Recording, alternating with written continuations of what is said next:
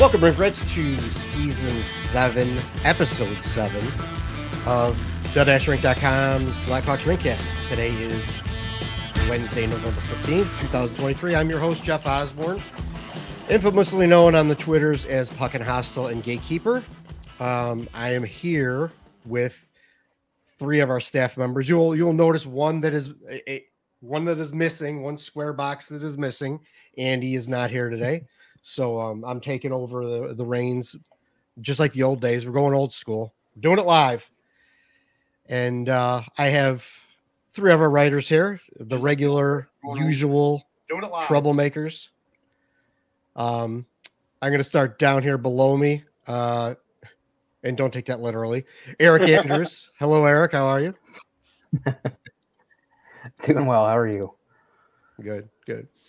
Um, and then over here to my uh, this way, right here, is uh, Sean Fitzgerald not wearing a green Blackhawks jersey. Hi, Sean. Tell us about Oh, your uh, hat. I am wearing a obvious shirts 120 hat to match my green Notre Dame Big Ten hockey jersey. I'm going to see the Irish play football this weekend. Nobody Wake cares, Sean. Nobody cares. That joke will never Stop get saying old. good, Sean. You sound like an ass. Good. and uh, oh, diagonal here. Where, where are we going here? Right down, straight down, over here. Yeah. Hi, Bardo. How you doing down What's there? up? Bardo, how's it going, buddy? It's going. How's it going? Hope hope everyone's Yeah. doing well. Yeah, well, we're doing well. Um, there are some other things that are going well, like Connor Bedard for the Chicago Blackhawks. Um, Connor Bedard, he started off the season a little bit slow, and there was some, you know, there were some rumblings that, uh, you know, oh well, he's going to have a tough time. Should they send him back to junior? Which anyone with a half a brain knew that wasn't going to happen. But th- there was people who had mumbled that. Um, but in the let's see the stats that I have here in the whole month of October, he had four goals and two assists in nine games, which is okay. It's fine for a 19 year old kid or 18 year old kid. Um, but in the uh, what since the four November games here, he has seven points, five goals, and two assists. He's in complete and utter beast mode. I mean, there's there's no other way to put it. The pass that he made uh, on that one goal, the behind the behind, behind the back tip pass to uh, Nick Foligno, who gave it back to him for that goal. It was it was crazy. Uh, Bartle, what do you think about uh, how Connor has uh, come along?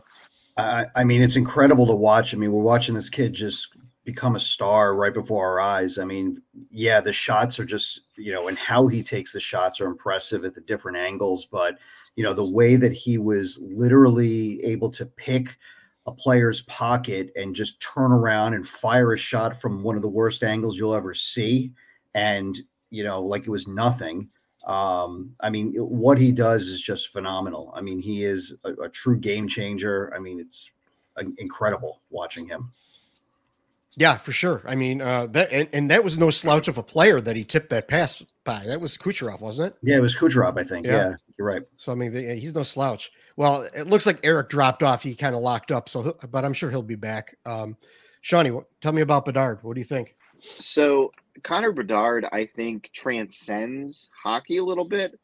Like in terms Wow, you're of using the big words today. You out, you, you brought I out the dictionary today. text messages from friends of mine who want to go to games who really don't like hockey. Like one guy really likes hockey. Another guy has really has no interest in it. He's like, we need to go see Connor Bedard. The um the Pat McAfee show on ESPN is talking about Connor Bedard. Like that's how good he's been. He's made um he's made the Blackhawks obviously relevant again, and he is made hockey and marketing their stars important. Like this hot start with all the hype is just it's perfect for the NHL. Um, the little boy who held up the sign and said, "I want to be like Connor Bedard when I grew up," and he threw the puck to him. Like that was all over social media just because of how well he's playing.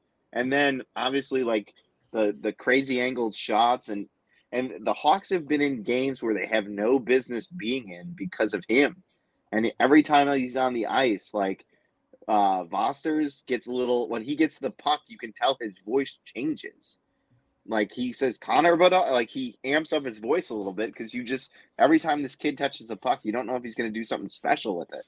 It's really There's- fun to watch. It, it's kind of like the same thing as like what you would hear in Pat Foley's voice when like Patrick Kane would touch Mhm. the puck. Yeah. Yep. I mean, I mean, that- I- that- I even think, like- you're. I was going to say, like, beyond even Kane, the last player that I remember that people like held their breath for and watched when he touched the puck was I don't know if you guys remember Pavel Bure when he was a rookie. And the guy, I do. I think he, when he came on the ice, I mean, the fans went nuts. You know, it was just like a collective, like, let's breathe in. And it, it was crazy. And so, and obviously he would just, you know, do something spectacular, whether he scored or, or he didn't. Um, I think we also need to recognize that, you know, the, uh, the, the fact that, you know, Bedard is um, accounting for, I think, something like 28% of the team's offense, which, you know, is not, it just shows how bad the team is.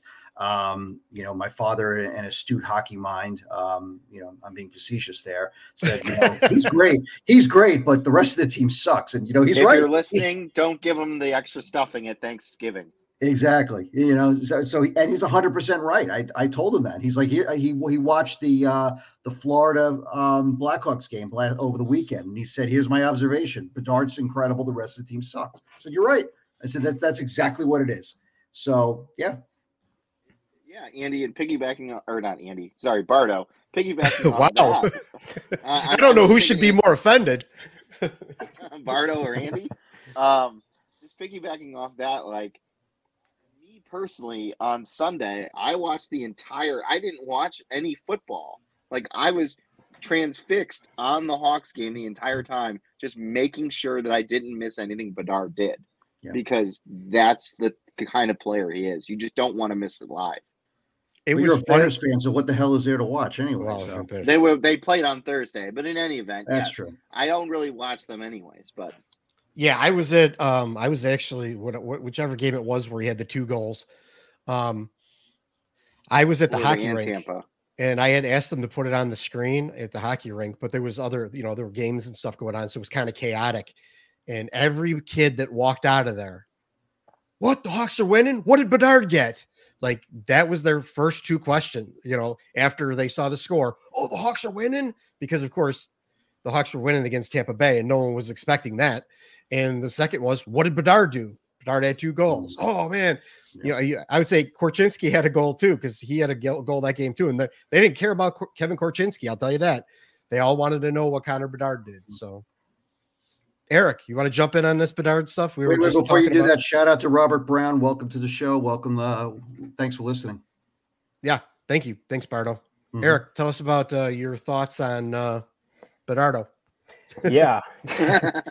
well, I don't know what I missed while uh, I was getting the hamster wheel going, so I apologize. But um, yeah, I mean, to me, what's really stood out, and you know, we heard this from Luke Richardson, I believe, a little over a week ago. You know, talking about how he really wanted Bedard to be more aggressive, chasing pucks down. You know, getting more involved on the forecheck, things like that. You know, taking things in, into his own hands and, and making things happen. And that's exactly what he's done in both games. Um, you know, especially the Florida game. I mean, that obviously the forecheck uh, forced turnover goal was incredible, but um, it's just been so fun to watch. You know, because we saw at the beginning of the season he was generating chances. You could see the talent was there. You could see it was going to come eventually, but then.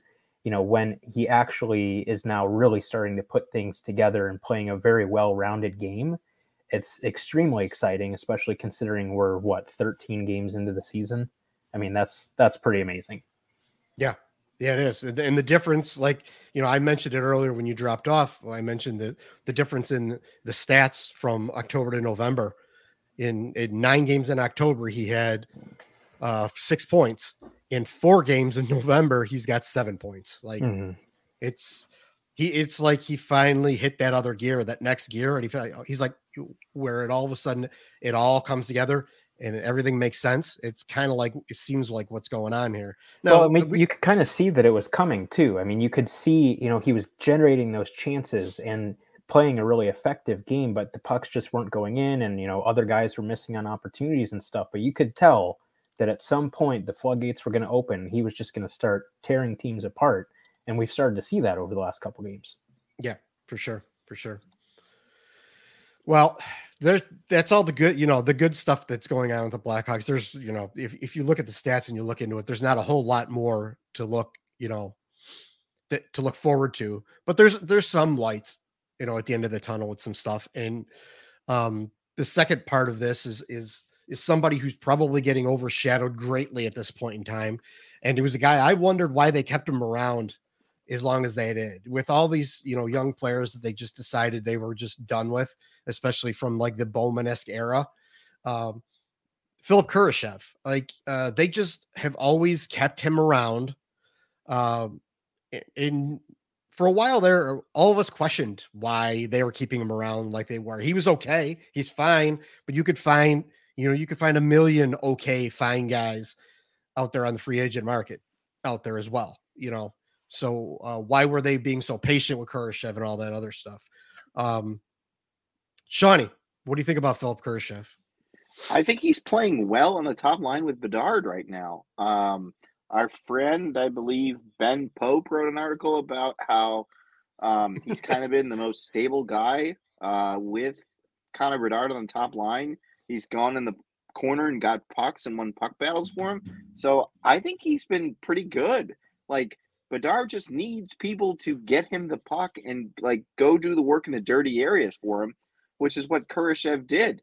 And Andy said it, and I I, I don't know if it was a, I mean Andy said it a couple weeks ago that Kurashev would be the guy if there was like a nuclear holocaust. Kurashev would still be at the United Center showing up to play. So He's just a guy. he's just a guy that's always. He's like a, la cucaracha. He's like a cockroach. Like you, yeah, he's always yeah. going to be around, right? But Kurashev the cockroach. I think we got a new nickname here. We put that on a T-shirt, huh? Sorry, Sean. Go ahead. No, you're good. Yeah, but uh, yeah, I think he's been steady. He's uh, Luke Richardson has said since coming back um, from his injury, there's been a couple games where he's been the best player on the ice for the Hawks. So I think he's playing well. Yeah, E Dog. Kurashev. I mean, I think the thing that kind of stands out to me, especially kind of when you look at the last couple of seasons and then to what he's doing now, is he's almost kind of like the epitome of a guy who plays to the level of the guys that he's playing with. And, you know, for the first time in, you know, a couple years, there is that elite level guy that he can really play with and, you know, play that style of game and do the things that he does well. And it actually makes a difference. Um, I mean, yeah, they have obviously had Kane and DeBrincat in the past, but um, you know, Kurashev wasn't really playing with those guys. He was, you know, more in a depth role and in and out of the lineup and stuff like that. But you know, now that he's kind of a regular guy and is getting that chance alongside a obviously supreme talent in Connor Bedard and is able to complement Bedard's game really well, you know, I think we're seeing that Kurashev can be a pretty effective NHL player in the right situation. Bardo. You got anything to add to this Kurashev talk? I do after I take it off mute.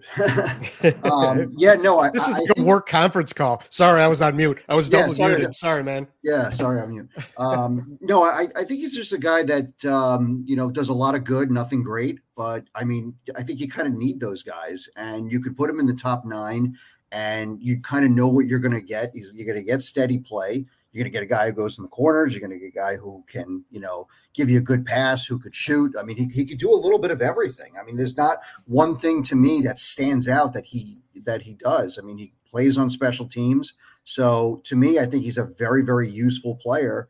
Um, and for right now, I think I think what they for what they have talent wise, I think he's fine. He's working out fine with uh, with Bedard. So no problem with there.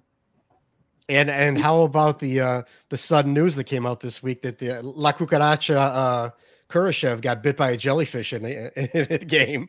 Yeah, who uh, peed on him? All right, who peed on him? Was hey, that was my joke, Mister. That was my joke. well, uh, well, I mean, I could see I could see Connor Murphy being like, "I stepped up," like Joey, where he couldn't pee on him.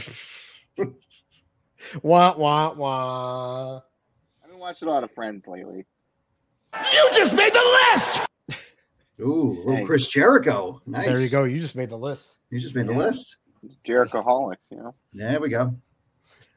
So anyway, um, while there's there's good things, uh, we got to slip a little bit of what what I may consider bad uh, in here, and you know we've been notoriously rough on this guy, he, and it's not why why why Kaiser. Uh, we've been notoriously rough on him too, but um, how about Lukas Reichel? What's going on with him? Apparently now uh, we're hearing that you know they were working him in at center again. I have, I don't think it has anything to do with them trying to uh, make him into a center at this point in time. I think it's more just an injury shift thing. And they were running out of people that could take face-offs, and he's taken some face-offs, so they they threw him in there. That's really what I think that is. Uh, they tried it; it didn't go well. They I can't imagine that they would go away from it for what four games and then go right back to it again. Uh, when things are going well and they're playing well, like there would be no reason for that. Uh, if anything, you want to give a guy who's struggling, you want to give him a little bit of room, and you don't want him to be the focus of the play right at center and the pivot going up and down the middle of the ice all game long. Like you'd want him on the wing where he can hide, maybe sneak behind some people, things like that.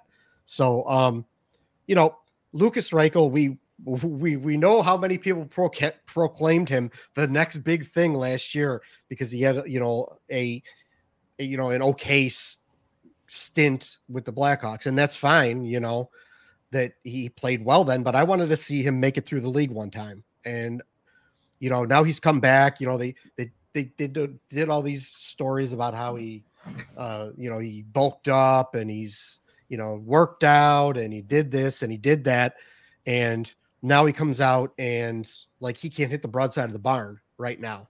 Mm-hmm. Like he can't do it's it's either a whole bunch of bad luck or something's wrong or or something, you know, because for him to be as good as he looked to then turn around and look as bad as he's looked and and I think there's a lot of puff pieces going on out there praising him uh try you know uh, trying to give him some good press maybe make him feel better I don't know what it is um but there's some premature puff pieces out there about how he's you know finally getting better and this and that and them trying to find some some kind of like light in him playing, you know, well right now. I don't I don't get it. Um, you know, unless you know the Hawks PR staff was just you know, hey, do you think you could throw an article out there about Reichel? He's struggling right now, and let's try to get him some positive press, kind of thing. Um, Did they put it in his locker, then tape it up? Look, somebody said something good about yeah, you. Yeah, yeah, yeah. No kidding. Eric, you start on Reichel. I mean, I think, you know, for me, I wouldn't even say that he's been bad. It's just he's been completely invisible the whole season. You know, it's not like he's been making a bunch of bad mistakes and, you know, things like that. It's just he hasn't done anything. So it's it's it's strange. I mean, we've talked about this many times. Okay. Uh-oh, we, we might have lost him. missed the punchline beep beep beep beep beep. Get that Bardo, hamster give, running faster. Bardo. Yeah, we'll come back to him. Bardo, give me some uh give me some Reichel news. You know, I, I, think the one thing that you said that was um that was interesting to me is that, you know, are if they're moving him because of injuries back to center, it's like what what message are they trying to send? But I think it's just very strange. Like you can't keep flip flopping him. So you either keep him in one position or not you know, the other thing is if they're if they have all these injuries and they're trying to get him jump started, I, am not sure why they haven't called up someone like Cole Guttman, who actually has played, you know, fairly well when he's up here relative to his expectations. So, um, you know, yeah, I mean, it's I, I'm just I'm surprised they haven't brought him up to try to maybe jumpstart. Him. I'm not saying it's he's the answer, but you know, nothing else is working. He's worth a try, uh, though. Yeah, it's I, worth a try. Yeah. But I think we're I think we're you know we're kind of delaying the inevitable if it keeps up this way, which is basically sending him back for, to Rockford. And I said this on the last podcast. It might not be the worst thing for him because they did that with Brandon Saad. Um, Saad was a second round pick who had first round you know pedigree going into the draft, and he fell because he had a bad final year, if I remember correctly. But he benefited from going to the minors, got his confidence back up, and you know learned a couple of things, and and then the rest is history. So could that happen to him? Certainly, but it's like you know at this point they they've got to do something. I mean we're you know 12 or 13 games into the season he, and he is not doing anything i think i think eric really said it right he is invisible he's not doing anything bad he's just not doing anything so i think that's the best way to put it Yeah, I mean, I, I, the only thing you do is you see him skating out there a thousand miles an hour. That's about what you see. But he's not being physical with it. He's not really doing anything to get the puck. Uh, he's just kind of skating around like a maniac, like Yeah. kind of, kind of a lot like Andreas Athanasiou did uh, when he was younger. Uh, Yeah. kind of the same thing. Didn't really do a whole lot of anything but skate like the wind, Yeah. uh, which doesn't do any good if you can't, you know, do anything with the puck on your stick. it's Sean, like it- it's basically Viktor Stalberg. Yeah. Oh, that's a good name. comparison. I have thought that. I have thought There's that with. uh big European dude skates fast but doesn't do Yeah. anything else. And then finally Yeah. Stalberg found a role on the penalty kill and then it worked Yeah. well. Yeah, for sure. Shawnee. Um, so Andy Campbell, uh, who's not here tonight, digs deep into the the, the Reichel issue. Uh, he posted his article today, so just check Thank that you. out. Thank But you. Thank you, Sean. Thank you for that plug. Um, but Andy said um, in his article, and I kind of agree with it, like the 17th overall pick, like aside from the likes of Kyle Connor and Tomas Hertl, there's not like any really star players that have come out of that pick recently. Now I know uh Reichel has been he was really hot when he came up last year. He's been really down. I think where he's at is probably somewhere in between that. Yeah, I don't think I would agree with that. I don't think he's the superstar, but I don't think he's as bad as he's been. So I agree with um, Gate and Bardo. If they have to call up Cole Guttman to get him going, call up Cole Guttman to get him going. Like you've got to do something because regardless of what happens record wise this season or points wise, like you've got to have your building blocks in place for when the next wave of prospects come. Like we were discussing when Oliver Moore and Frank Nazar and and Samuel Savoie and all those guys that are ready to make the when they're ready to make the move, there's already pieces in place. You're not filling holes you already think you have already been filled. You're just uh, uh, supplementing to that.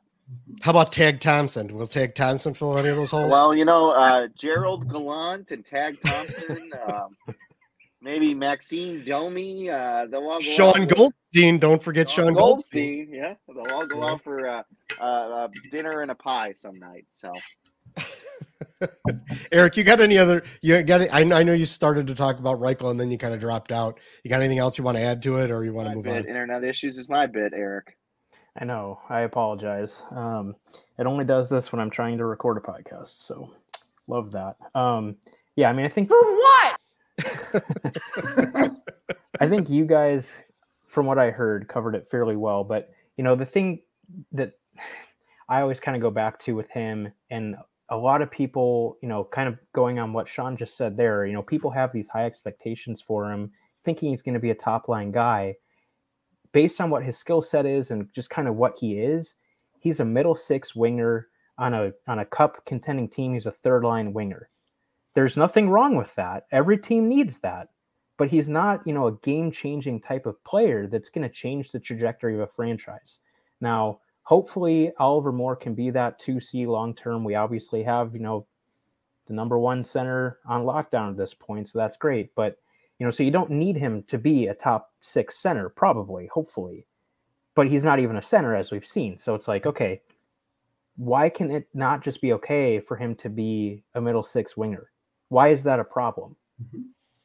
I finally remember someone saying that Lukas Reichel's upside, probably his his ceiling, was middle six winger, and I was that person was vilified for that. Is is is he a Taro a Teuvo Teravainen type player? Uh, If Sure. he's, That- if That's he's what that, Tavo. That's what Tavo great. is, right? that'd be great. yeah. Yeah, And there's Yeah. nothing wrong with that. People don't understand that. That's the biggest problem is people don't understand that that's okay. or you know, it, it and people have a hard time relating to the fact that just because a person is drafted in the first round means they have to be a top liner Yep. or a starter or whatever. Sometimes you draft six defensemen in the first round. Sometimes it just works out that way. And because you drafted Phil or uh, Lukas Reichel in the first round doesn't mean he's got to be a first line winger. You know, there's people, there's a lot of people in the NHL that were drafted in the first round that became third line shutdown players. Like it happens all the Yeah. time. As And I say with the Lukas Reichel was projected as the 20th or 25th overall pick. He was mm-hmm. reached for by the Blackhawks. He wasn't even a top 17 pick. So, like, that should lower the expectation on his ceiling, Yeah. theoretically, because the lower you're picked in the first round, your ceiling should go down. The Just old like adage if it- goes in every sport that has a draft, they're all prospects until proven otherwise. So Right. we can project them for every single, you know, what they are, what they might be, what they won't be. They're all prospects until proven otherwise. And it's all system related. It's there's so many factors into it. And, and quite frankly, look, if he becomes a third line winger, I mean, look at when what Teravainen was on that. Um, I think it was the what was it, 2013 team? It was the 15 team. Oh, the was 15 team. And he was on the third line and how big of a mismatch he was with his Yep. speed. Could Reichel was- be that? Absolutely, he could be. So, Yeah. but for now, he may be force fed into being a second line guy or a first line guy. But, you know, yeah, I mean, look, I, I mean, there's nothing wrong if he ends up at, at the end of the day being a valuable third line guy. And that, that does multiple things power play and, and, and penalty kill, etc. So, Not yeah, that's fine. I mean, Yeah. you want, what you what you typically want is you want to make you know depending on where you draft a guy in the first round, you want a person who could probably play for your organization for a while and and be useful and have a useful position. That Mhm. doesn't mean he's got to be the first liner. Uh, anything after that, second, third liner, like then you're getting to guys who may be fringe guys, and then and, then it just goes down the line. You just want to, you know, if Lukas Reichel becomes a good second, third line winger that can, you know, is good, responsible on both ends, can chip in a couple goals, can be a little bit of a playmaker. That's fine. That's perfectly fine where they drafted him. If he turns into that, that's great. And also, let's remember when they drafted him, they were still trying to figure out a way to contend. And it's not like they were like hoping that he was going to be some sort of a savior. I think they saw his upside and said, you know what, we can develop this kid and, you know, take it from there. Now, with the whole rebuild and that happened, I think a lot of people maybe erroneously looked at him as like a savior, not the savior. And I'm talking pre Bedard, but a lot of people thought of him as a, okay, he could be a core guy. But now you look at him and it's like maybe he's not, and he's he's just another guy on the team, and he's not going to be like a, a first line winger or second line winger in the future. But And he Erroneous. Erroneous. Erroneous on both counts. I was waiting. There you for go.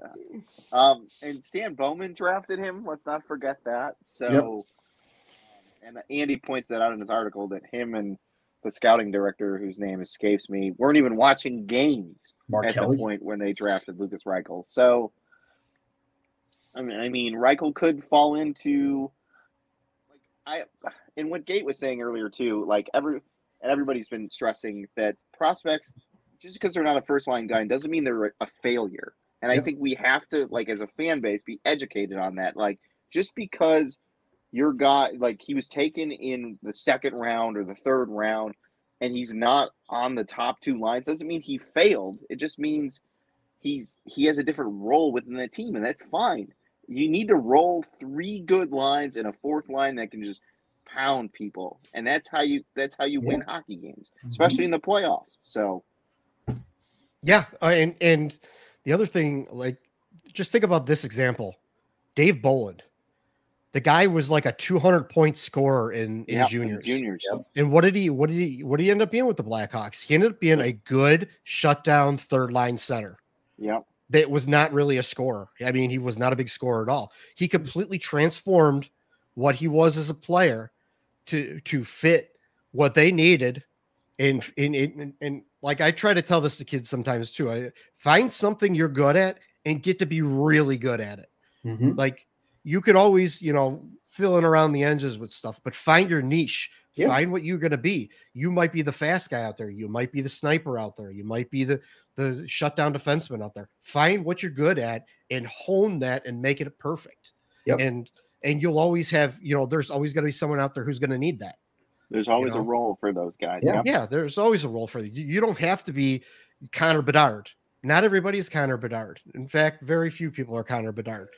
Like one person's Connor Bedard. Yeah. And so, like, you know, you got the Michal Rozsivals and the Brent Sopels and all that stuff. Like they found their niche, they found what they were good at, and they hung around a long time doing the thing that they were good at. Mhm. They weren't good at much else out there, but they were, you know, they were good at the things that they, uh, you know, they had honed. So like, I, I have no, I, I think a lot of people when we say that like, you know, he's been a disappointment, Lukas Reichel's been a disappointment. Yeah, he has been a disappointment because he hasn't really done anything. Like Bardo, to Bardo's point, he hasn't done anything.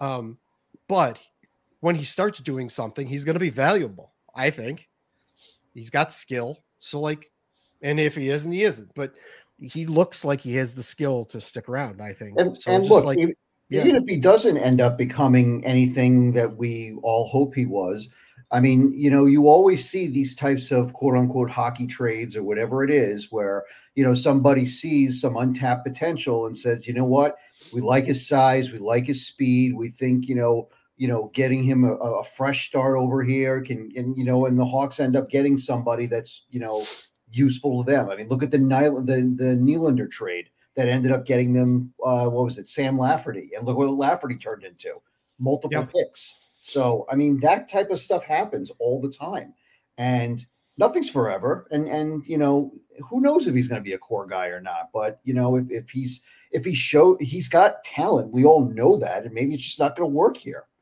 Yeah, yeah. Yeah, We're not going to jump that gun just yet, but No, yeah, No, but I'm just saying, yeah, it, yeah. it, it may be a couple of years. Who knows? It may Yeah. be less. So yeah. it's Oh, it's look- all about developing him right now. So just Yeah. trying to get him right exactly. into I'm what could be. Yeah, I'm what sure everyone's tired with our Lukas Reichel talk here. And Mike, I think Michael Frolik is the better acquisition trade for a guy who struggled in one situation. I think Michael Frolik is that one. Yeah. he's another one. Yeah, him and Bolin were kind of the same thing. Like Frolik Yeah. was a Frolik was looked at as uh I believe Frolik was called like Little Hossa or something when he was a kid or something like that. Uh they were comparing him to like Hossa, I guess. I think that was the story. It might have been I was pretty sure it was Hossa. Um but then like he turned out to be, you know, a good two-way third line player, shutdown guy, third, you know, scored that great uh speed. That, yes, uh, scored that great playoff goal, or was it was a playoff? Against Yeah. us, yeah, it was against the Red Wings. Yeah, Mhm. that that uh, it was the uh, the penalty shot. That Yeah, move yeah. he made. And he was a first round pick too, wasn't he? He was, bel- yeah. They traded. Um, it wasn't Dylan Olsen. It was. Uh, I didn't. Uh, God, I didn't like the guy. I hated him. Who was it?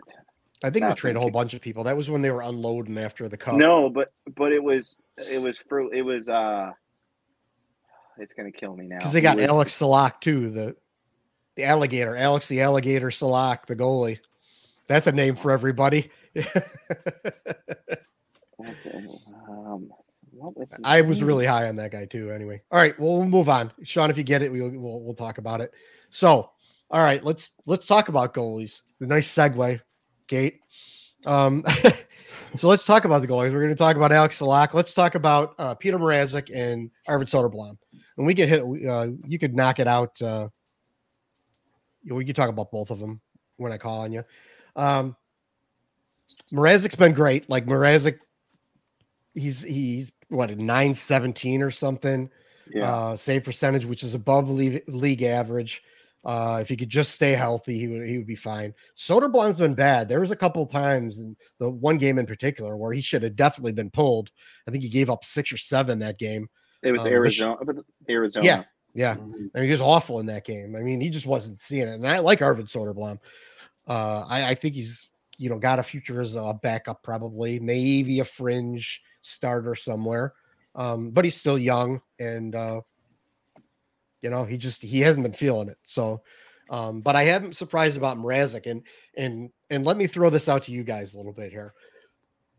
I was thinking, I was thinking if Pre- Petr Mrazek can can can hang in there, and now this is before some recent events happened, but that I was thinking about this. If he could stay healthy, could we, or uh, the royal we, Nice talking with Um, you, Kev. See you around. could we send Petr Mrazek to the Oilers for Jack Campbell and some sweetener, like a some picks or something like that, and hang on to Jack Campbell, and then we could you could buy Jack Campbell out after a year or 2 Mhm. What do you guys Yeah. think about that idea? That was just something I was thinking in my head when when and, and of course things changed because they actually fired the coach. But normally what you hear people say is that before you fire the coach, give give them one trade, give them a trade. And maybe they traded with the obviously we're unhappy with Jack Campbell. Give him Petr Mrazek, who's you know cost next to nothing, is playing very well. Like maybe you could talk him, you could talk a Ken Holland into something like that. Uh Eric, I'm gonna ho- I'm gonna hop on you on this one. Yeah, Talk about the goalies and dies. talk about that. Yeah, before the internet cuts out again, and Yeah. Jack Skille was the name you're looking for, Sean. That's who I was looking for. Um, but yeah, I mean, as far as the goalies, I think that's definitely an interesting idea. Um, and you know, anything like that needs to be on the table for the Hawks at this point. You know, there, there's there's no type of deal that they shouldn't at least consider. Um, now, of course, you know, moving Mrazek is probably going to hurt them this season. Not that that's the end of the world, but it's just the reality. You know, if I, I don't see Jack Campbell playing anywhere near that level, of course. And you know, if Soderblom would were to continue to struggle, obviously, you know the the outlook for the the rest of the season would go you know below what it already is. So, um, but yeah, I mean, I, I think that's an intriguing idea. You got anything else as far as like you know the goalies individually or anything you want to point out? Uh, no, I'm just pleasantly surprised with how good Mrazek has been. I mean, he he legitimately has been very good this season and has definitely kept them in games and and made a lot of saves that he shouldn't have. And uh, yeah, let's just hope that he can stay healthy and keep it up. Shawnee. Yeah, so Mrazek did an interview, and uh, I can't remember who it was, but I read it today, and he said he was healthy. He said he, he hasn't felt this healthy since when he played with Carolina, and I think the Blackhawks usage usage of Mrazek Easy is for you to line. say. Yeah, it's um kind of helped Mrazek stay healthy because he really doesn't play. He hasn't played. Conse- they've kind of split it down the middle, so each guy, it's your turn, my turn, your turn, my turn. So I think that plays into it. And he's been Mrazek's been really good, especially considering how many pucks he sees. Because the Hawks defense, uh, I know most of us who have been watching, they're they're not. Uh, it's not uh, Henrik Zetterberg and all those guys back there. It's uh, we're with uh, Luke um, Korchinski and Wyatt Kaiser doing the El Matador defense at times. Well, yeah. So- if you look at the stats, like like I pulled up the stat, the the uh, the high danger chances against, they're like l- uh, almost in the bottom two of the league. High danger goals against, um, high danger save percentage is actually not bad, and their five on five save percentage is actually pretty good, ninety one. Like as a Yeah. team, and that's including Soderblom. So like, yeah, and I, I think Soderblom, uh, his numbers look way worse than they actually are. I think the Arizona game was just the Hawks themselves overlooked the Arizona Coyotes, and Soderblom just was bad that night. So it was a combination of his team overlooking their opponent, and he was bad. So that's why he gave up seven goals that night. And I think with um, Richardson trying not to overuse Mrazek and like his workload, I think that's why uh, Soderblom wore it for the two periods.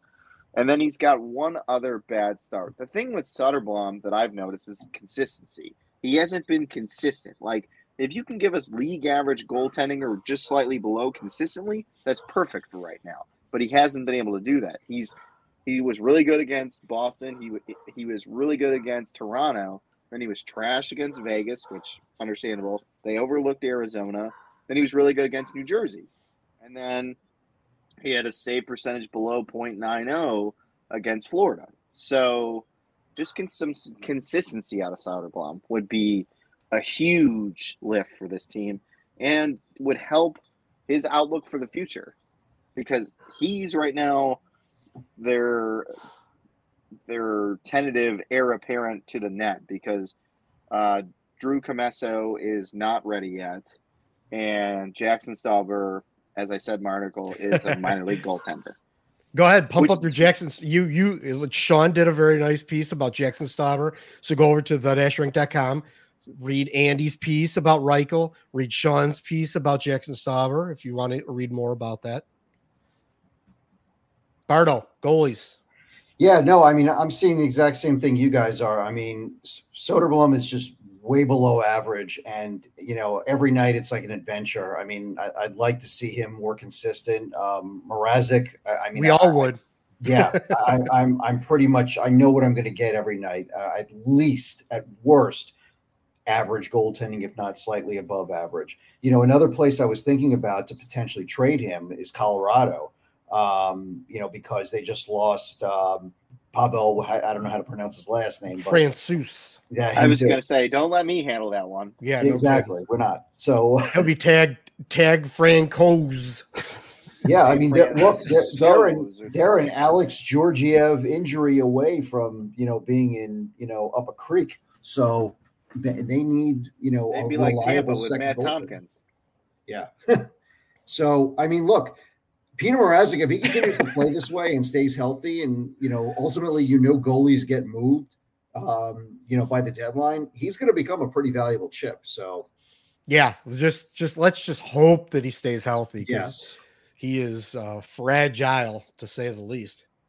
So But I think what you said in terms of a trade that brings French. back a uh, a veteran goalie like a Jack Campbell, somebody like that, or like that has like a, a horrible contract, I think that might be the better way to go because I don't think they really want to go with. I mean, they're not tanking, and I don't think they want to go with a, a combination of um, Soderblom and, and Stauber because I guess I guess he would be the next guy up. So um, I think they and honestly, you you'd think like for Campbell, who's probably going to need you know a fresh start, Mhm. um, going to like a young team that there's no expectations, the fan base is still hanging in there. Mhm. You're not going to hear night in night out. Why did Campbell do this or why did Campbell do that?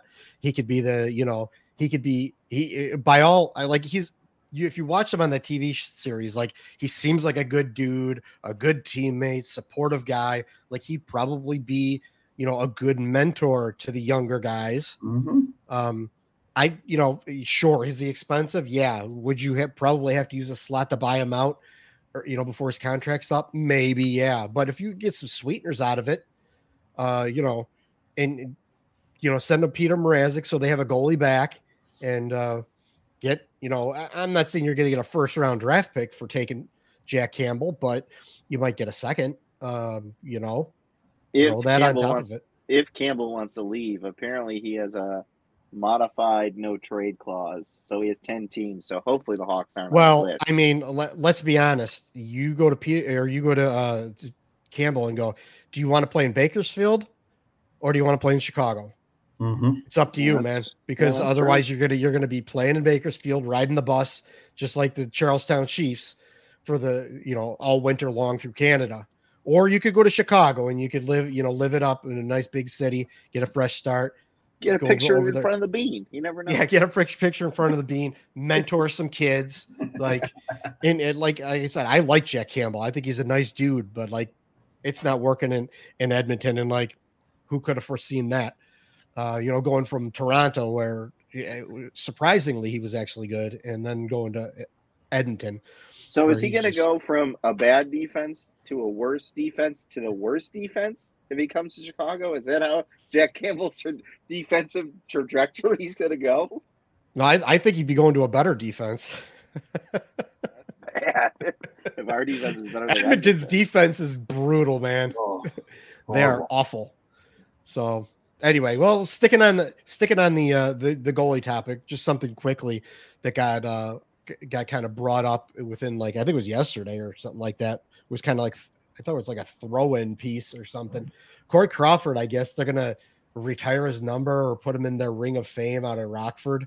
Um, Yeah. I mean, he's spent a ton of time there. and I guess well, on top of it, I guess uh what Comesso, I think is gonna have to give up his number, isn't he? Isn't he more than 29? Yeah. So, well, he wa- he wanted 29, but they told him coming into the season he couldn't have it. Ah, there you go. There you Mm. go. Yep.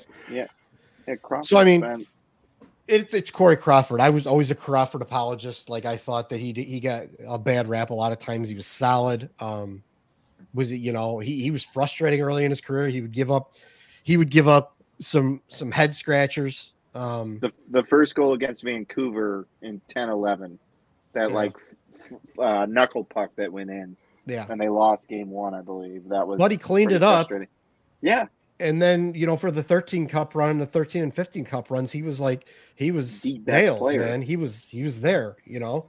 So it's like i did this is probably well deserved you know especially at rockford where you don't get a whole lot of guys that are having a huge you know swath of success that went through rockford Yep. uh, you get a bunch of transients going through there so uh, well, they've uh, I I was they've had 150 some guys who have gone through the Rockford Ice Hogs make play in the NHL. yeah but playing in the nhl or be successful in the nhl Well, I'm just playing. in the dylan sikura is going to come over there and and knock I think it's and a new and have a for the word with you. Rockford Ice Hogs. They have. Come on, Brandon I- I Pirri mean, is uh, knocking on the door. Jeremy Morin. Didn't they introduce a Ring of Fame or something? and This Adam like- Clendenning the, for like three times that he came through there, like I mean, Hugh if we're, Jessiman. if we're doing, then Jeremy Morin's got to get a spot. Yeah. All right. oh my Jeremy God, the Morin's Hawks made another trade. times. Oh, they got Jeremy Morin back for the fifth time. Great. Mazel Yeah. and Adam Clendenning. He wasn't even anywhere Yeah. around or, or with the organization, but someone just threw it in anyway so that he could come back. Apparently, it's it's part of the. So the the Ice Hogs have been around for 25 years. They've got a Ring of Honor, so that's going to be a new thing, and then they're going to retire Crawford's number. So that I mean, that's that's cool. I'm, I'm cool with that. They're also going to retire Steve Martinson. Steve Uh, Martin. Wow. Well, no, I think he's just going to, yeah, or he's going to join the broadcast. I'm sorry. Uh, I can't remember. They announced a couple guys whose jersey or, or whose names are going to be in the Ring of Honor, and I, I can't seem to find it right now. All right. Well, to the Google machine for you, sir. Yes, Um, sir. I'm going to go to. Ask Jeeves. I think he's better. Eric, what do you you got any any anything crazy about uh, Corey Crawford you want to throw in? Or? No, I don't think so. I mean, well Right. deserved. He was he spent a lot of time in Rock Vegas for sure. So uh, yeah, cool to see him get the honor for sure. Okay, cool. All right, enough of that. Um, I think we all agreed it's fine.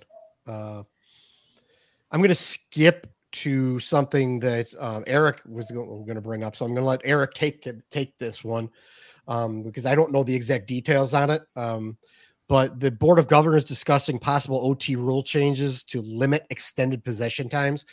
Go ahead and explain that a little bit about what uh, what you found on that. Sure. So uh, there was a, a board of governors meeting, I believe, on Monday, um, and basically the topic that came up, and they're discussing, and it sounds like nothing was decided now, but they're going to get some feedback and then circle back on it at the big meeting in spring. Is whether or not they want to tweak the rules in overtime to limit or prevent teams from doing the you know pull it back out into the neutral zone or their own zone regroup, get a line change, and then attack again.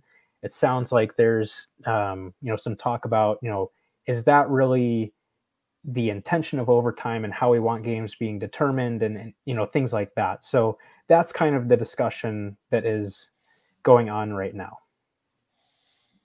Interesting. Um, I'm all for anything that avoids us having to deal with the shootout. Uh, I hate the shootout.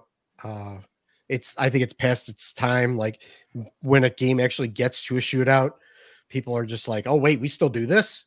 Like it's like just let's get rid of this shootout. Let's let's actually play hockey uh, with at least you know a handful of players on the on the ice and let- let's let's make hockey plays instead of just throwing the goalies out there as a sacrificial lamb all the time and you know goalies losing games because they can't make a, a break you know like robin lehner famously couldn't stop anything in a shootout he would he'd be lights out for the entire game and overtime you get him to a shootout and then he loses a shootout one nothing or whatever Mhm. because uh that stupid rule like shootouts suck like penalty shots are one thing shootouts suck Mhm. so uh yeah.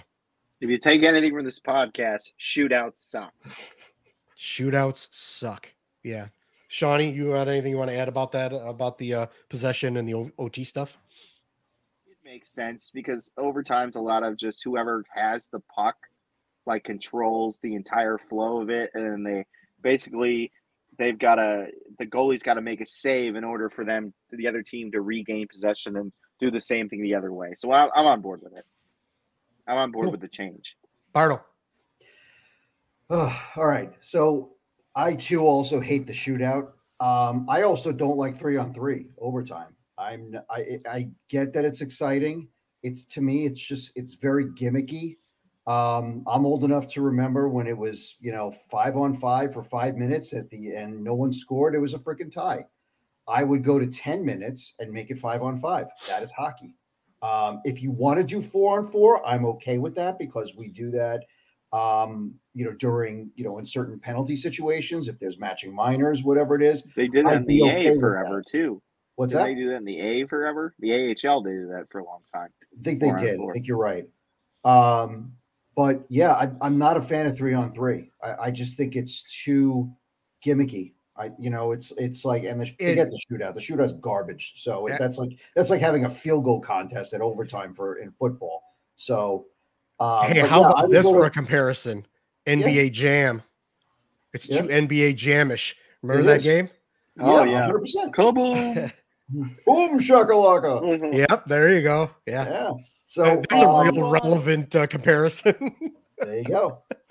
So yeah, I mean, you, I- I would go back to the ties. Why? I mean, I, I know people don't love ties, but hey, you know what? Let's decide it.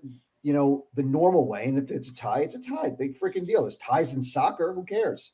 I mean, even if you moved it to like seven minutes, Yeah. um, maybe maybe you did started four on four for the first four minutes, and then for the last three, do three on three.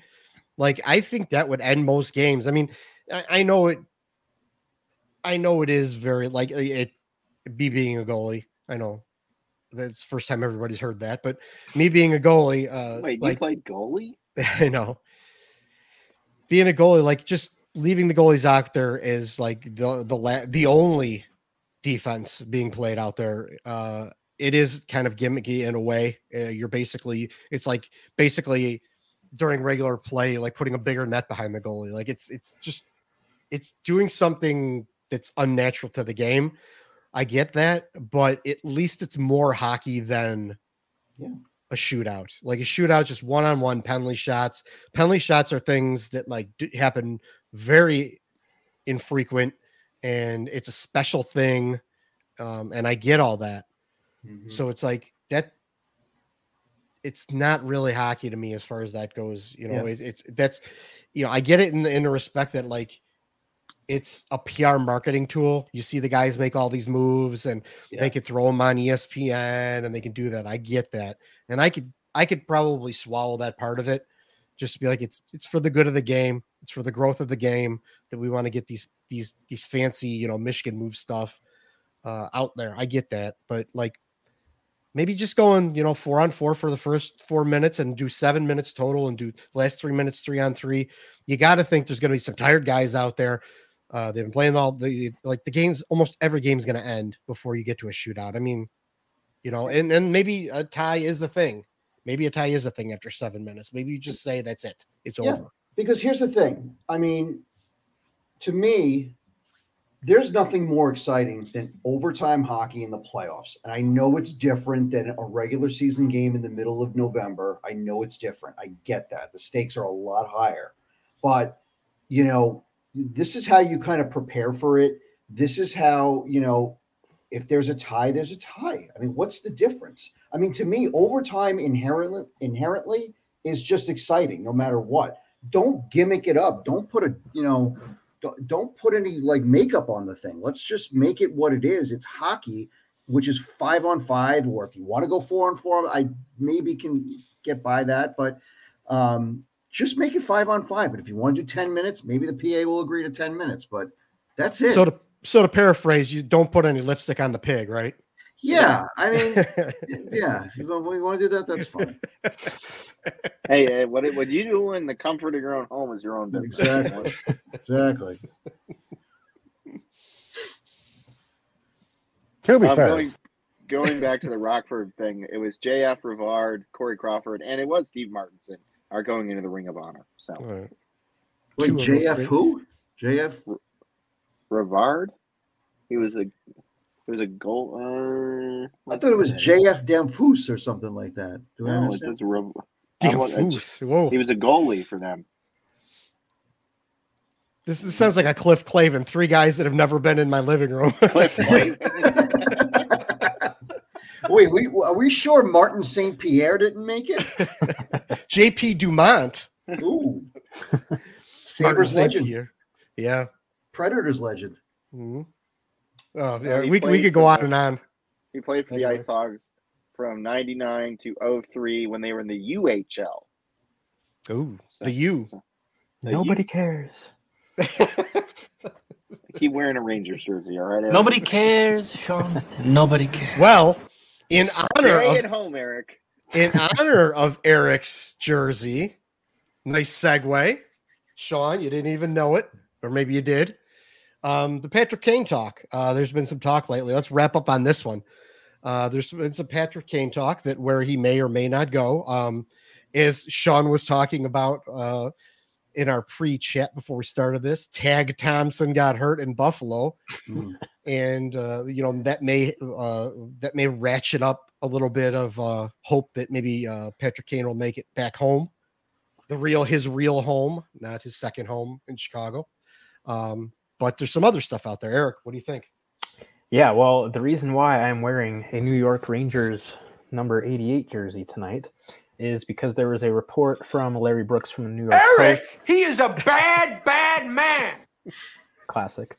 Um, a report from Larry Brooks from the New York Post yesterday that said that the Rangers are not in on Kane this time around. So, um, you know, obviously with the teams, you know, in question of who he might consider, who might consider him, obviously the Rangers were always kind of assumed to be in that conversation. So it's interesting to hear that they're they're not in on him at all this time around. Um, there was also a report that he had met with the Toronto Maple Leafs the other day. So I don't know how they would manage to do that, but there's that. Um, yeah, I mean, obviously with the news of the great Tage Thompson getting hurt, uh, you know, the Sabres definitely could make a lot of sense, and uh, I still feel like the the Stars and Panthers are definitely going to be in it as well. Bardo. Yeah, I'm not surprised that some teams. I think we're going to see more teams drop out. I think there's going to be a lot of concern about his injury because not a lot of uh, players have come back uh, to be what they are. I mean, he's going to he's going to have to take a one year deal, in my opinion. You know, one for year sure. three million, one year four million. If anybody's going two years eight million for him, then they're crazy. Um, and he should jump at that too because he's not getting uh, anything from uh, anything more than that. But yeah, I, I mean, the injury is still a concern because of the, the type of injury uh, specifically. So um, we'll see. I mean, it, it looks like uh, we're going to get a resolution on this probably in the next week or so. Shawnee. I, I'm staying with Buffalo. I think he doesn't want to go to Buffalo, but I think he's going to run out of options. And Buffalo's literally going to be the only team like, we will let you come and play in late November or early December like you want to. You could play out this year. We'll have Kane Buffalo Sabres jerseys. They'll sell like hotcakes. Uh, you know, And Eric will have one. Eric will have one. Maybe he'll get a Tage Thompson one too. You never know. Yeah. Um, and that's While wearing that's his what's gonna Tage. Heuer watch. Yeah, yeah. If you can afford a Tage Heuer watch, are you? Why are you on this podcast? All right. Well, I don't know if you guys are aware, but if if you if you don't follow me on Twitter, you don't notice. I am like a closet Buffalo Sabres fan. I love that team. Like they're uh I, I like a lot about their team, and I think they're gonna be really good in a couple years. So like, sure, said Patrick Kane, you know, bring Patrick Kane home. Like, I don't know that um for them, I don't know there's any downside for it because you know he could he could just walk in there on his reputation alone and sell a ton of jerseys because he's home and everyone wants to see, you know, it was kind of like Chelios in Chicago. And you know, everyone wanted to see their hometown, the hometown guy. When he played but- for the Wolves, you know. Yeah. Yeah. Well, it's funny because the Sabres are a team that just ha- always has, and they've had for the last several years, um, a lot of young talent. And it's like, could they get somebody in there that can teach them how to how to win, Yeah. how to be a pro? Um, you know, there's probably not many people better to do that than Kane. So I mean, they've got Tuch, Thompson, Skinner still there, Don Granato. was an assistant with the Blackhawks, I believe, at one point. He was like some Mhm. video, some random assistant. So Kane's Mhm. familiar with the coach on the staff there. So it's not like he's walking into something, somebody he doesn't know. And you know, And Kevyn and all that Adams is the general manager. yeah. So Mhm. And Yoki Well, I mean, you Haru's got- still there. Look at that defense with uh, you know, Owen Power and uh, Rasmus Dahlin. I mean, they got some nice young defensemen there. Yep. Uh, Tage Thompson, and you got Skinner, Jeff Skinner still there. Um, but you got, you know, Tuch. Uh, you got a lot of nice young kids in there Middle that are staff. just like push them over the like. Should have been a a Blackhawk, Dylan Cozens. Yeah, Dylan Cozens, like he's he's Mhm. turning out to be a nice player. Um, Yep. They've they've got a few really nice players that are sitting there, and, and their goaltending is okay. Uh, you know, Devon Levi's got to figure some stuff out, and um, Ukko-Pekka Lohonen, I think is next. I think, yeah, Luukkonen. Yeah. I, I was going off the top of my head. I don't have it on the screen, so It's, That's the best all I right. can you were do, trying to pronounce it I like him. We get it. I, I like him too. Like I think that once they get uh once they get their feet set, no, there's gonna be two good goalies. Like I think it, it and for some reason I just got a soft spot for like those old Buffalo jerseys, like the blue with the gold, uh Mhm. and a little bit of white piping on there. Like I lo- love those blue jerseys for some reason. Like I don't like them when they're St. Louis blue when they got a St. Louis Blues logo on the front, but I love it when it's got the Buffalo Sabres logo on the front. So And Buffalo will finally get Patrick Kane, and they won't have to give up Ryan Miller for him. there you go. Excellent. Yeah. Anyone else got anything to say? Any, anything else about the uh, Kane thing? Or we we go with that? All right. No, I did put out for questions, but we really didn't get any. It was kind of a last minute thing. Uh, so we'll probably wrap it up. But uh, before we do wrap it up, I do want to uh, uh, to to bring up um, since you know we're doing this more often. Andy has been doing a great job. I'm just fill-in guy tonight, but since we've been doing it a little more often, uh, and we do see that people are actually listening and watching. But if you go to if you could go to uh, the podcast app or look up the podcast on Apple Podcasts, and if you could leave a like a review and a rating on there, that would be really nice. We haven't had a, any real ratings or any or any actually reviews on there for a couple of years actually. Well, we know Bard's people are- guy left Andy's school. That's why we don't get reviews No. anymore. there you go. But yeah, I mean, I know I know a lot of you you kids out there uh, know how to use the app and how to get in there and put uh, reviews. But if you you just it, it will bump us up a little bit. It'll get us a little more, uh, you know, further up the charts and recommended, and we'll get more listeners and what. And actually, like what I would like to do, and my plan is, I've still got, even though we don't really uh, promote the puck hockey thing, I have some puck hockey swag that I could. Um, I've got way too much of it. Uh, I'd like to give some away to some listeners or maybe somebody that uh, that leaves a really good review up there. I might be able to. Now, granted, you're probably gonna have to be like the same size as me because it all came in my size. But um, if you wear a large or an extra large and you want, you know, a, a piece of puck hockey swag that I might have laying around here. Um, so Ray's gonna leave a review and get a shirt. Is that how it's gonna happen? He'd have to figure that out. He'd have to have his daughters figure it out for him on the app. Probably. So yeah, that's if that's a little bit of inspiration. And if not, and if it if it's not even uh Jake Pro said, save my marriage reviews are a plus. Thank you, Jake Pro. Jake Pro has been around so long. He used to listen to the Puckett Has- Hostile Shoutcast back when I was doing that before this. So more than seven years ago. So thanks, There was a lot Jake, uh, on that one too. for continuing on for continuing on to be a fan. But yeah, even if we don't have like a shirt that'll fit you, maybe I could find some like rink uh, decals or something like that around here that I was that, that I could send you. So please just go out there. It would help us out if you go out there and uh, you know give us a positive review. Um, I th- I don't think we're quite as under turmoil as we were with some of those reviews. If you look at them, it's people that very targeted came came at me and Jo- uh, John way back when, but that uh, times have changed. Andy's a Andy's a little more of a democratic guy, uh, and uh, doesn't ruffle as many feathers. Neither does Bardo or Sean or Eric. So, if you like I just make pod- you guys stop talking. That's all I do. yeah, I know, dead silence. Yeah. Um, You know anyone else I'm got on. anything that they need to plug or get out there? Well, I I- got I got Go, go ahead.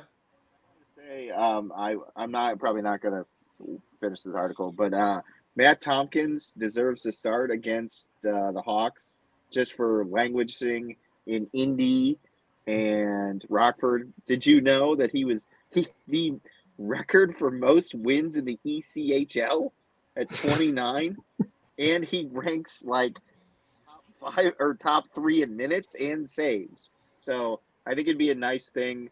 He's he, a minor league goalie. He's just getting a chance this year to start against the team that drafted him. So there's Yeah, I was surprised they didn't actually start him when in that game, and it didn't like it didn't matter anyway because they got smashed either way. yeah. Uh, but that that game in Tampa, I thought would be nice. But yeah, in Chicago might be actually a better idea. Yeah. So I kind of agree with that one.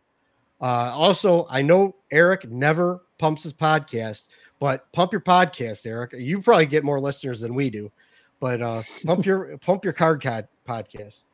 Sure. For any hockey card collectors, check out Sunrise Cardcast. It's me and a collecting buddy from the Toronto area that uh, we talk cards. We show off stuff that we get. We open boxes of cards. We have uh, people from Upper Deck and other card companies on to talk about different products and, and share insight on things. And uh, yeah, we have a lot of fun with it. So if you're into collecting or are interested in collecting or are curious about collecting, um, obviously now is a good time to get into it with Connor Bedard's rookie cards starting to come out.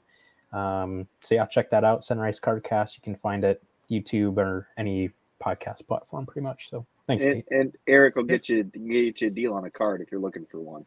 That's right. Andy and I do a lot of. Uh, Andy will Andy will just text me out of the blue sometimes and say, "Hey, can you find me this?" Or, "Hey, I saw this online. You know, can you find one? You know, whatever it is." So, um, yeah, and Gate too. I've I've uh, helped Gate out with some some Stan Mikita and Colin Delia stuff in the past. So Dylan Yep. Strome rookie cards are still readily available.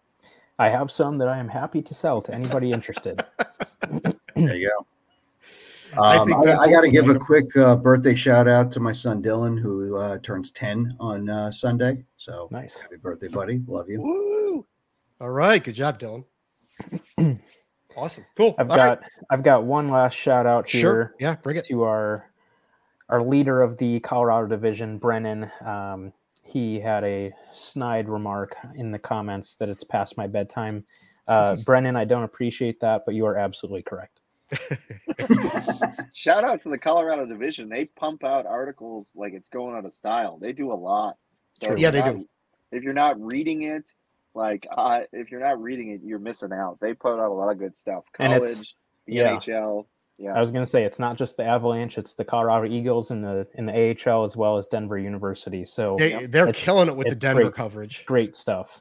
Yeah, they're killing it with Denver coverage. They're they're doing Maybe a they great get job. Denver alumni and former Blackhawks prospect Blake Hillman on the show. You never know. I just made it up. Hey, you never know. We we're gonna work together. So yeah, that's Jake. Uh, let's see, we got Ryan and uh, Brennan and Savvy and now Zach. Right?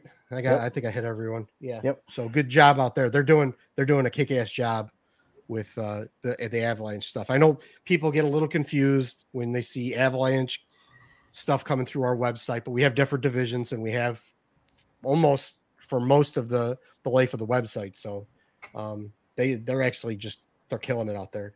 So I want to We're, we're kind of we're kind of like Amazon, you know. There's like Amazon Music, there's Amazon Books, there's you know, it's it's just like that. It's very simple. Great, yeah. Amazon hats. sure. Yeah. sure. I mean, All right. All right. This is getting silly now. all right. Well, with uh with all that stuff, we've done all of our we've done all of our plugs. Make sure you follow us on all the social medias at the Rink Official on almost everything. Uh, for the for the Chicago divisions at the Rink Chicago, at the Rink Colorado on on Twitter or X or whatever it's called now, Zeet or whatever, whatever Elon's calling it today. Uh, the Rinkcast too, and I'm at Puck and Hostel. We have Bardo, it's ASB 1216. I remember that off the top of my head. And Eric is WA Laxer 19, and Sean is Diesel D I S S A. Is, is, is, is that Diesel? D, yeah, D I E S A L three four two six. I didn't Yeah. earn the E. That's why I don't have an E. Yeah, I was gonna say you misspelled it anyway, which is so Sean. Yeah, Yeah, it- so- it's right on brand. I Yeah, misspelled it it, and is. mispronounced it. It is on brand. And don't forget Andy Campbell 16 on Twitter too. Uh, say something nice to, about him. If you want to put that in the in the review, talk about how Andy's great, and whenever Gates on, he ruins it. That's fine. I, I'm cool with that too. Which wouldn't be far from the truth. Um. So, uh, until next week, I think we got tomorrow. We got uh, is it tomorrow they're playing the Lightning? Yep, So- tomorrow they play the Lightning. Tomorrow they play Lightning. Let's see if Connor Bedard can continue his uh, goal scoring pace. And uh, until next week, when maybe Andy won't be back, maybe Andy won't be back, but probably will. Um, until next episode, see you on the ring.